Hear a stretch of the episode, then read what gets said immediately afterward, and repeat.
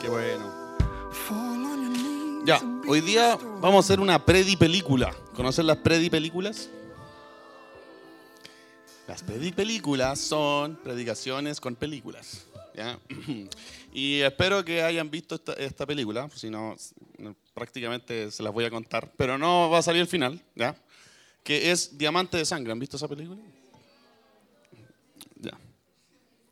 Ah, bien, eh, eh, yo estoy aquí para hablarles sobre eh, el personaje de la Trinidad Padre, ¿ya? Dios Padre. Y para comenzar a hablar de Dios Padre, me gustaría jugar con tu mente hoy, en- hoy día, ¿ya? ¿Me das permiso para jugar con tu mente?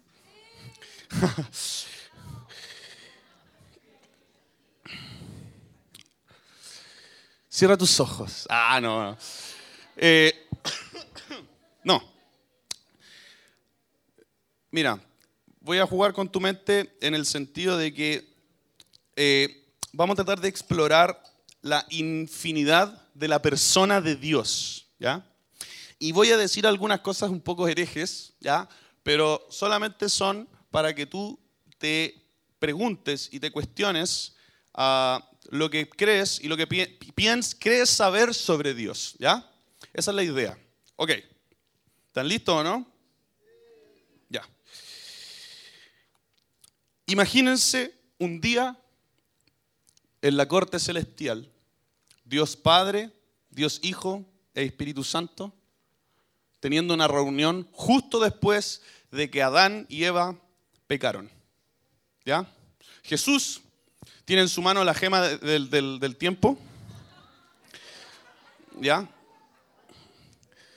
La gema del tiempo. De la gema del infinito, ¿no es cierto? Así se llaman, ¿o no?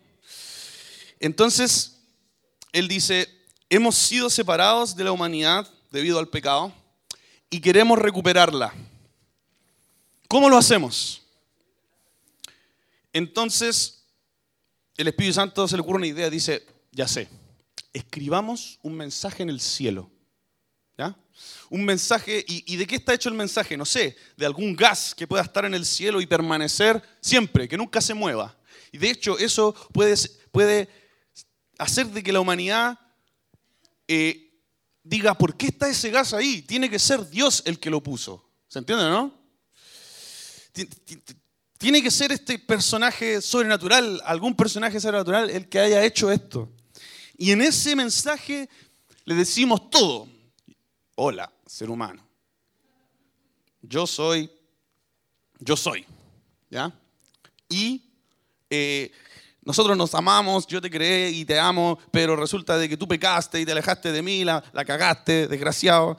Eh, me dolió mucho.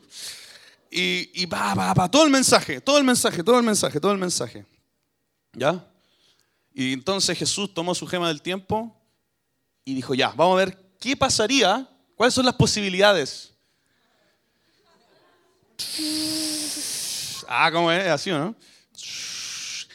Y se dio cuenta, se dieron cuenta de que si hubieran hecho eso, eso tendría que estar escrito en un idioma.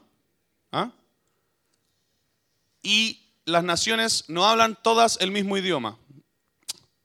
Entonces, no, pero que esté escrito en todos los idiomas. Pero ¿sabes cuál es el problema?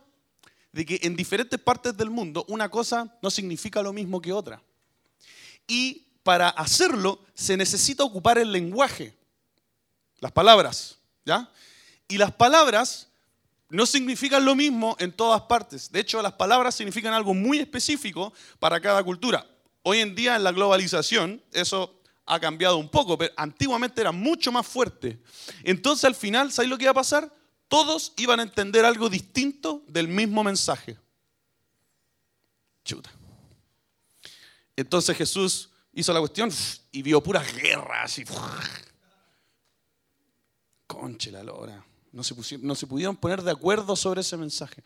Entonces, ¿qué hacemos? La cuestión es que empezaron a probar una, otra, todas las posibilidades. Y Jesús ahí con su gema del infinito revisaba todas las posibilidades y todas conducían al desastre porque el corazón del ser humano está podrido. y no encontraron la manera hasta que encontraron una posibilidad entre 14 millones. Una posibilidad. No, no hay spoiler, no hay spoiler, tranquilo. Una posibilidad. Encontraron una posibilidad. Y esa posibilidad consistía en lo siguiente. Esto es lo que vamos a hacer. Vamos a hacernos pasar por Dios. Vamos a hacer como que somos Dios. Y el Espíritu Santo dijo, ¿qué es esa cuestión? Mira, Dios es una cuestión que los seres humanos inventaron para, para entender algunas cosas. Como si son personajes sobrenaturales, entonces no entienden la muerte, no entienden la moral, no entienden los terremotos o, o los cambios estacionales de la lluvia, y crearon personajes para darle explicación a esas cosas. Por ejemplo, en egipcio, los egipcios van a inventar a Ra, Mut, Nut. no, sé, si han visto esa película. Eh, los hindúes, los hindúes van a inventar como 1500 personajes, dioses. Cada uno controla un aspecto distinto de la naturaleza. Ah, son, buena idea, hagámonos pasar por Dios. Hagamos como que somos Dios y nos revelamos al ser humano como que somos Dios. ¿Por qué? Porque Dios es algo que todos pueden entender, porque están todas las culturas. Buena idea. Oye, pero si hacemos eso y nos revelamos como Dios, eh, tiene que ser con un pueblo solamente. Porque si no, si nos empezamos a revelar a todos los pueblos, va a pasar la misma cuestión que, que todos van a entender una cosa distinta. Sí. ¿Sabes qué? Tenemos que ser Dios de un solo pueblo. Y tenemos que hacer como que somos Dios y actuar como Dios para ese pueblo y empezar a derramar sobre ese pueblo toda la revelación de quiénes somos. ¿Entienden o no? Y vamos a darles leyes a ese pueblo que no les permitan como eh, eh, sincretizar, ¿se entiende, no? Como mezclar las creencias. ¿Entienden a lo que me refiero, no es cierto? Y crearon, y se le ocurrió, el pueblo de Israel. El pueblo de Israel, sí. Y si, te fijáis, Dios les dio cualquier ley al pueblo de Israel, que eran como no podían comer, no podían compartir con otros pueblos nada, no, no podías casarte con otra mujer que no fuera de, entre los mismos israelitas. Como que Dios hermetizó al pueblo Israel, ¿cachai o no? Y ya sé, mira, vamos a hablarle a profetas, porque todos los dioses tienen profetas. Entonces, aprovechamos, eh, eh, existen los profetas, y le hablamos a estos profetas, y ellos escriben, y así nosotros mismos nos encargamos de revelarnos y de dar a entender esa verdad desde la perspectiva de estos profetas. Y preservamos esto, lo preservamos, lo preservamos. Y de ahí nosotros mismos venimos a explicarle todo al ser humano. Nosotros mismos, porque ningún ser humano hundido en el pecado puede entendernos. Entonces, que uno de nosotros vaya y el hijo dijo, yo voy. ¿Entienden la historia o no? Tienen que entender de que Dios es mucho más que Dios. Dios no es Dios, ¿ya? Dios es una palabra solamente. Él es mucho más que la palabra Dios. Él tiene una identidad tan brígida. De hecho, lo que digo se comprueba de la siguiente manera. Dios la palabra que usaban los hebreos para Dios es Elohim. ¿Ya? ¿Conocen esa palabra? Elohim. Pero ocupaban Elohim para, para el Dios de Israel como Elohim para cualquiera de los otros dioses. Es igual que la palabra Dios. Nosotros ocupamos la palabra Dios para nuestro Dios, ¿no es cierto? Y también ocupamos la palabra Dios para los dioses, se entienda, de cualquier otro, cualquier otro Dios, ¿no es cierto? Y Dios nos tuvo como, no, se sintió conforme con eso, no se sintió cómodo con eso y les inventó una palabra a los israelitas. ¿Cuál era esa palabra para nombrarlo? Yahvé, ¿no es cierto? Que en realidad quiere decir yo soy. De hecho, el, ¿sabéis lo que tiene yo soy? Que en el fondo es soy. Que soy no tiene ninguna identidad sino el hecho de existir. ¿Entendió, no? Todos los nombres tienen una identidad. Por ejemplo, Mike significa algo del guerrero, algo así. ¿Te has preguntado alguna vez qué significa tu nombre? Ya. Todos los nombres tienen una identidad, pero ¿sabes, qué? ¿sabes cuál es el problema con Dios? Que Dios no se puede comparar con nada. Nada le puede hacer comparación a Dios. Entonces, ¿sabes cuál es el nombre de Dios? Soy. Es decir, el que no se puede comparar con nada, el que no se puede identificar con nada, porque no hay nada en este planeta, no hay nada que tú puedas imaginar que pueda hacerle competencia a quién es Dios. ¿Entienden o no? Ya, te se está poniendo bueno. ¿Lo, entienden o no? Ya. Ok. Cuando pasó el tiempo, pasó el tiempo, pasó el tiempo, pasó el tiempo, Dios dijo, ¿sabes que hay un problema con llamarme yo soy? Que no digo nada sobre mí. Entonces, los israelitas empezaron a entender diferentes aspectos de Dios. Por ejemplo, Jehová Jireh, ¿no es cierto? Dios proveedor. Jehová Shammah, Dios que acompaña, el que está allí, está presente.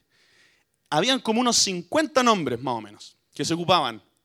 Y son como nombres que usaban los israelitas para Dios. Y entonces así los israelitas empezaron a entender quién es Dios. Habían nombres que decían Dios sanador, Él es mi bandera, eh, Dios proveedor, como ya dije recién, eh, el todopoderoso, el todo suficiente. Habían muchos nombres que trataban de identificar a Dios. ¿Ya? Pero ¿saben qué? Y esta es la magia, chicos. Esta es la magia. Cuando vino Jesús, ojo, ojo, Jesús es Dios. ¿Ya? Y si no creí eso, estáis está equivocado de iglesia. Eh, nosotros creemos que Jesús es Dios. Jesús era Dios mismo. ¿ya? Encarnado en un ser humano. Era hombre y era Dios. ¿ya? Y estaba ahí Jesús. Pero él no ocupó ninguno de esos nombres. ¿Cuál nombre ocupó Jesús para nombrar a Dios? Abba. Abba, que significa, no significa padre, significa papá. Está implícito en la palabra Abba la intimidad y la cercanía, porque tú le dices papi o papá como en una como cariño, ¿no es cierto? Entonces, esta es la magia, chiquillos. ¿Saben por qué? Porque Dios eligió, y esto es tremendo, que la mejor palabra para identificarse, que la palabra si bien perfecta, y aunque significa una limitación para Dios, a pesar de eso, la mejor palabra que existe en el lenguaje que calza con quién es Él, era Abba. ¿Y saben quién tuvo que venir para poder revelar eso? Dios mismo. Cuando oren, deben hacerlo así. Padre nuestro, que estás en el cielo, santificado sea tu nombre. Jesús nos enseñó a nombrar a Dios Abba. ¿Saben por qué? Esto también es precioso. Porque Abba reúne todas las características de Dios. ¿O no? ¿No es acaso Abba un proveedor? Como Jehová Jireh. ¿Ah? ¿No es acaso Dios un protector, como Jehová es mi bandera, que es lo que significa? ¿O no es acaso Abba un, eh, como Jehová llama, está, que está ahí, está presente, me acompaña? Y ahí te empezás a dar cuenta de que Abba es la mejor manera de identificar a Dios. Y saben que cuando nosotros conocemos a Dios, por lo general, nuestra mente nos juega una muy mala pasada. ¿Sabes por qué? Y, y por, y por eso siempre pienso que tengo razón cuando digo que Dios no es Dios. Porque yo te digo, si yo, tú estás caminando en la calle, por ejemplo, y yo voy a evangelizarte, ¿ya? Y te digo, hola, ¿sabes qué? Quiero hablarte de la palabra del Señor, ¿ya? Eh, o, o te digo, hola, quiero hablarte del amor de Dios, ¿ya? Cuando digo Dios, esa, esa palabra va a significar para ti una serie de cosas, ¿ya? Una serie de cosas que tú has visto, que has experimentado, y, y- lo que significa Dios, la palabra Dios para mí, probablemente es muy distinto de lo que significa para, no sé, la persona que está caminando ahora mismo allá afuera en la calle. ¿Se entiende o no? Es muy difícil la palabra Dios, porque la palabra Dios tiene, para todas las personas significa algo completamente distinto. ¿Se entienden lo que digo, no? En cambio, Abba, porque Dios es algo muy ambiguo, ¿ya? Pero Abba, Padre, es algo muy concreto. Algo que todos hemos experimentado y probablemente puede ser de que no hayas tenido un- una buena figura paternal en tu vida. Sin embargo, podemos entender, porque lo podemos ver en películas, porque tenemos amigos, el concepto de papá. Alguien que te protege, alguien que te da identidad, alguien que te cuida, que provee, alguien que te guía, que no te está controlando, sino que te empuja a crecer, te levanta, ¿no es cierto? Que te pone límites, ¿no es cierto? Para, para protegerte y luego los va quitando para que tú cometas tus propios errores. Eso es Abba. ¿Entienden o no? Ya. Después de esta, esta es la mitad de la cuestión. Ahora vamos a ver la Peredi película. Eh, todos fuimos, nacimos en el corazón de Dios. Él nos creó, Él nos pensó y Él tiene planes para nosotros. Y tú naciste con esa necesidad de conectarte con tu Abba. Porque no es solamente Abba, es tu Abba. Él es tu Abba. Él es tu papá. Y tú naciste en este mundo huérfano del amor de Dios. Igual que todos, ¿ya? Todos nacimos huérfanos del amor de Dios. Pero en nuestro corazón está siempre y constante, es como un peso, es como una necesidad, es algo que nos lleva desesperadamente a buscar el amor. Está esa necesidad de volver a encontrarnos con el amor de Dios Padre. Así que vamos a partir con la primera parte de la película. Súper suavecita la imagen, ¿eh? Eh, esto fue una realidad que ocurrió hace un par de décadas atrás en Sierra Leona, ¿ya? y representa la manera en que de alguna, otra, de, un- de alguna otra forma Satanás ha logrado separarnos del amor del Padre. ¿ya? Esto pudo haber sido en tu vida por medio de un papá que te abandonó o que tal vez vive contigo pero no se conecta contigo y no te muestra cuánto te ama. Ah, esto pudo haber sido por medio de algún abuso eh, sexual o abuso de poder. Pudo haber sido por medio de amigos que te traicionaron eh, o simplemente puede ser desde el simple hecho de que tú naciste en este mundo eh, corrupto, ¿ya? lleno de dolor y de enfermedad. Mira, te voy, a, te voy a decir solamente una cosa sobre este mundo para hacerte pensar un poco, que a mí me parece muy curioso. Es,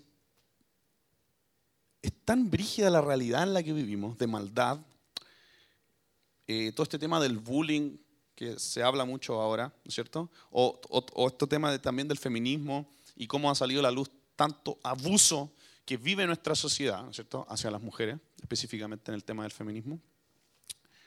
Pero fíjate en esto, todas las, todas las casas tienen rejas. ¿Te habías fijado en eso? Es que estás tan acostumbrado a vivir entre la caca, ¿ya? Que yo te digo y me digo, oye, ¿está pasado a caca aquí? No, está bien. Yo no huelo nada. Y es porque estáis tan acostumbrados. Fíjate que todas las casas tienen rejas con puntas para dañar a cualquiera que quiera atravesarlas. Tu casa, fíjate, tiene protecciones de fierro. ¿Por qué? Dime por qué. ¿Qué pasa si esas protecciones no, estuvieran? Esa es la realidad. Y en ese mundo tú naciste. Y, tú no fuiste creado para vivir en medio de la caca. Y la caca te afecta, te enferma. Por lo tanto, hayas tenido un súper buen padre o un, súper mal padre, un una muy buena madre, una muy mala madre, independiente de eso, tú naciste quebrantado. ¿Mm? Y Satanás siempre, porque él gobierna, ¿no es cierto?, esta realidad presente, eh, él, él encuentra la manera de joderte. Ya no solamente vivir en medio de esta realidad, sino de joderte con algo. ¿ya? Y es impresionante, llevo años en consejerías y siempre hay algo, una astilla, algo como que la hubieran puesto con intención. Muchas veces no está en nuestro consciente o nuestra memoria, pero siempre hay algo que Satanás hace para cagarte, para destruirte, y tú caminas por la vida como si nada. La solución a esto siempre será un encuentro con el Padre. Ahora, me gustaría que pudiéramos ir un poco más hondo en el corazón del Padre, eh, viendo este... Ah, no, no, perdón. Sorry. En este mundo quebrantado pasa algo, nos pasa algo muy heavy que nos redefine. ¿Ya? Y eh, empieza a ocurrir una redefinición y el mundo te empieza a valorar si te vistes así o asá, si tu cuerpo es así o asá. El mundo empieza a ponerte valor, algo que tú ya tenías, pero lo perdiste al no estar con tu padre, al no tener comunión con tu padre, al no tener cercanía con tu padre. Algo que tú ya tenías, ahora lo estás buscando desesperadamente. ¿Y sabes lo que hace el mundo? Desgraciado, te da migajas. Te dice, mira, si tú te vistes así, puedes ser más bacán. A costa de todos los que se visten mal, eso sí. ¿O no? Si tú tenés cierta cantidad de estatus económico, tú puedes ser bacán. A costa de todos los demás que ganan nada. ¿Cachai? ¿Qué, qué duro? Si tú tienes estas capacidades, si te va bien en el colegio, entonces vas a alcanzar, vas a obtener cierto valor, a costa de todos los demás que son tontos. En el fondo, nadie aquí es alguien mejor que alguien a costa de todos los demás débiles. ¿Entienden o no? Es completamente injusto. Y es la sociedad en la que vivimos. Por eso, si tú no sabías, tú, como chileno, probablemente vas a ganar 33 veces lo que gana un malagüiano. 33 veces. Y te quejas porque los gringos ganan tres veces lo que nosotros ganamos. Pero ¿saben qué? El 50% de la población en este mundo va a ganar mucho menos que tú. Por lo menos yo diría así, calculando rápido, por lo menos unas cinco veces menos que tú. ¿Y tú vas a hacer algo al respecto? No. Porque estás perdiendo tu tiempo en, en buscar desesperadamente una porquería de valor que te da el mundo. Si viví en este departamento, si conseguí esta carrera, y así te metí. Y no te dais cuenta que estáis siendo parte de la misma estúpida cosa diabólica que nos gobierna a todos, el sistema.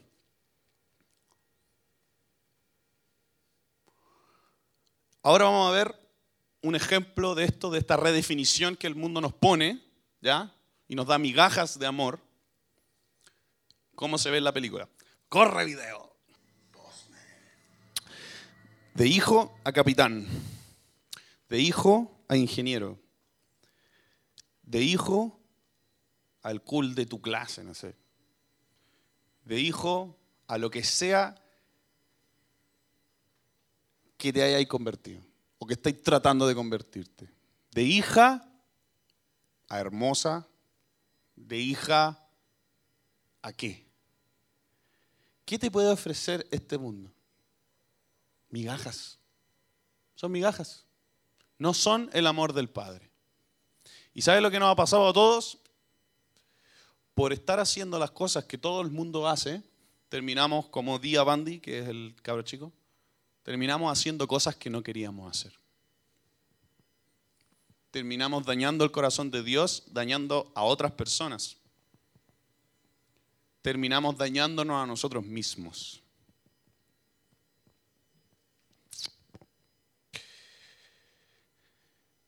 Ahora me gustaría que viéramos un poco del corazón del Padre, porque desde que esto pasó con Adán y Eva, hace no sé cuántos miles de años atrás, Dios ha estado en movimiento, tratando de encontrarnos, tratando de buscarte. Él elaboró todo este plan que acabo de, de, la historia que acabo de contarte, ¿no es cierto? ¿Para qué? Para que tú llegues a saber de que existió un tal Jesús que vino a este mundo y que murió por ti. ¿Ya? Él te está buscando desesperadamente. Y vamos a ver un ejemplo de eso en esta predi película. Corre video. Soy todo un animador. Ah, espérate, espérate. Pon el stop, stop. Que se me olvidó que tengo que dar un poco de contexto para esto. Ya. Eh, Salomón, que es el papá, Día se llama el cabro chico. Salomón se lo llevan a una mina de diamantes. Él encuentra un diamante gigante, ¿ya? Y logra arrancar ¿ya? y esconder ese diamante. ¿ya? Y eh, se encuentra con alguien que es ah, un soldado ¿ya? que está tratando de hacer lucas y arrancarse de África, que es un soldado blanco, ¿ya? que en esta película lo interpreta Leonardo DiCaprio. ¿ya? y él sabe, por circunstancias de la vida, sabe que Salomón se encontró este diamante, pero Salomón lo único que está haciendo ahora es tratar de encontrar a su familia. ¿ya? Entonces llega a un acuerdo con Salomón, eh, este, este tipo blanco, ¿ya? Eh, DiCaprio. DiCaprio llega a un acuerdo con Salomón para ayudarse mutuamente. Entonces tú, tú me ayudas a recuperar a mi cabro y, el diamante, ¿cachai? Una cosa así. Y eh, en función de eso, Salomón se hace pasar por camarógrafo, se hace pasar por. pasa por un montón de dificultades hasta que llega a este punto. ¿Ya? Vamos a verlo. Eh, esto para mí refleja la fuerza del corazón del Padre por encontrarnos. Él está desesperado. ¿Y sabes por qué? Porque Dios se entiende a sí mismo como Padre. El, el hecho de que tú seas hijo no solamente es algo que significa, no es algo que es importante para ti. ¿Alguna vez pensado en eso? Sino que también es importante para Él. Él sabe que Él es tu Padre. Y Él se entiende a sí mismo como papá. No puedo seguir existiendo ¿no es cierto? Sin hacer algo por recuperar a mi hijo. Soy su papá. Yo debo. ¿Entienden o no? Yo debo y voy a hacer algo. Y voy a atravesar las tinieblas si es necesario. Voy a morir en una cruz si eso es necesario.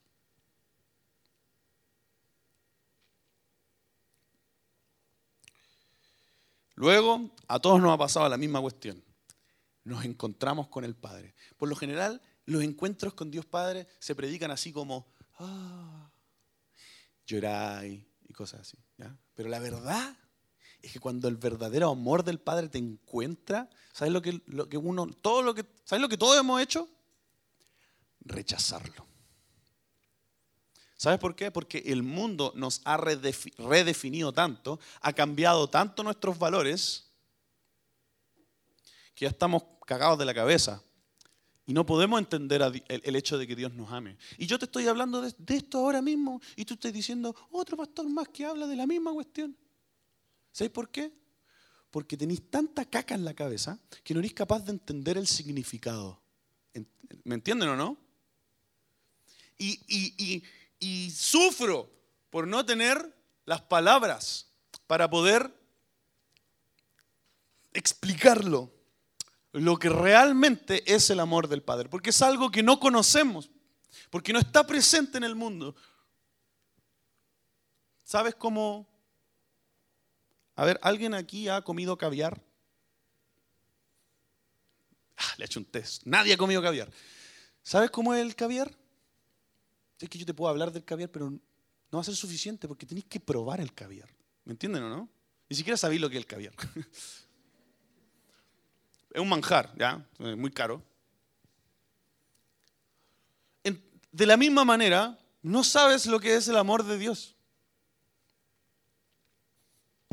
Y no hay nada que hayas probado tú que sea como el amor de Dios. Así como no hay nada que hayas probado tú que sea como el caviar. No sé si se entiende. Ya. Entonces vamos a ver cómo Bandi, o sea, ¿sí? Día Bandi rechaza el amor del padre Salomón. Corre video. Bueno, um, en, el curso de la película, ¿no es cierto? Eh, le van como lavando el cerebro a Día, diciéndole que en el fondo sus papás ya no, no val- valen callampa, no hacen nada por la nación. Entonces, realmente Día ve en ese momento a Salomón con desprecio. Y lo desprecia. De la misma manera nosotros hemos llegado a ver a Dios muchas veces con desinterés. Y sabes qué? Me rompe el corazón saber de que Dios tiene un interés así, pero el loco está arriesgando la vida por ti. Y tú y yo, todos aquí. Es como, ¿has visto ese cuadro del Renacimiento así? ¿Sí? Como eso, ¿no es cierto? Como Dios muy interesado, así. ¡ah! Siempre he querido hacer una versión 2 de ese cuadro con como Dios agarrándole la mano, así como, ven para acá, conche la lora". Y eso es lo que nos pasa. Eso es lo que nos ha pasado a todos. Cuando el amor de Dios nos encuentra, ¿qué es lo que hacemos? Lo rechazamos. Y entonces viene el furor del Padre. Y es cuando Él atraviesa todas las cosas que te han, te- han tenido atada a tu mente a pensar como piensas. Y Él empieza a romperlas, Él empieza a quebrarlas. Y vamos a ver cómo Salomón hace eso. Corre video.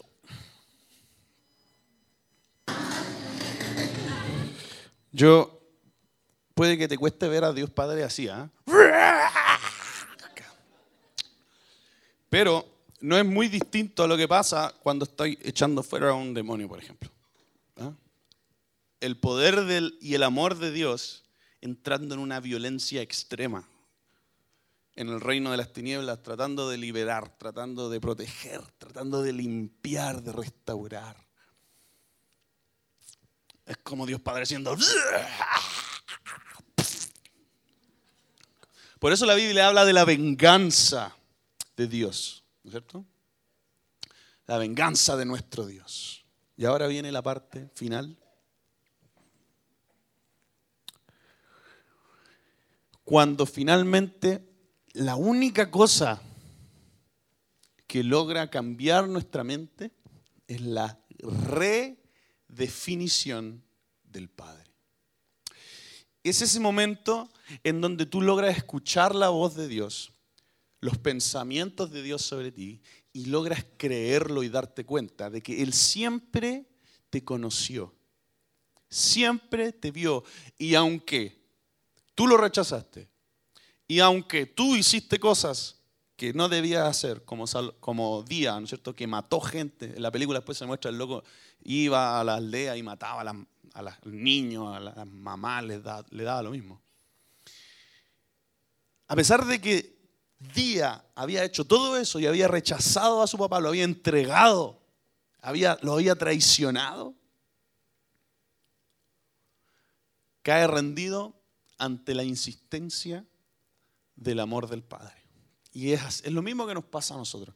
Caemos rendidos ante la insistencia, ante el, ante el poder, ante lo, lo, lo demasiado gigante del amor de Dios por nosotros. Vamos a ver cómo esto pasa. Corre video.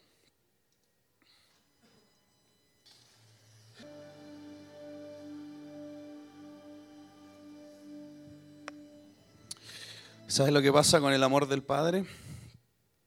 ¿Sabes lo que pasa con el Padre?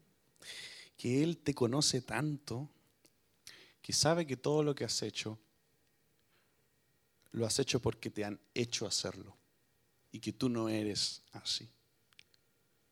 Y es porque Él te conoce. Es porque Él sabe quién tú eres. ¿Y sabes qué? Solo el Padre, solo el Padre puede hablar ese discurso que recién escucharon, ¿no es cierto? Tú eres Diabandi, a ti te gusta esto. Tu mamá te ama tanto y te espera junto al fuego y todos los detalles, ¿no es cierto?, de, del amor que había en ese hogar. Solo Dios puede mencionar esas cosas sobre ti. Estoy completamente seguro que para ti en ese momento todos esos detalles del hogar, de la madre, ya estaban completamente borrados en su, en su mente. Pero cuando te encuentras con el amor del Padre y Él empieza a decirte quién eres, empiezan a venir a tu mente las verdaderas, la verdad, las verdaderas cosas sobre ti. Y empieza a dejar de lado la mentira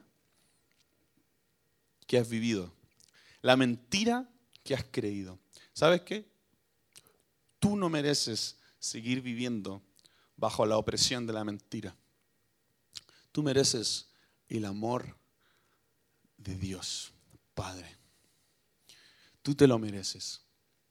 Y lo mereces tanto que Dios, Jesús, vino y encontró que tú eras digno de sufrir y morir en una cruz. Y a pesar de que era tu culpa, o sea, la culpa de haber matado a todas esas personas, ¿de quién es? del niño. A pesar de que era tu culpa, Él expió tu culpa. Él destrozó esa culpa. Él puso esa culpa sobre sus propios hombros para que padre e hijo pudieran nuevamente estar reunidos.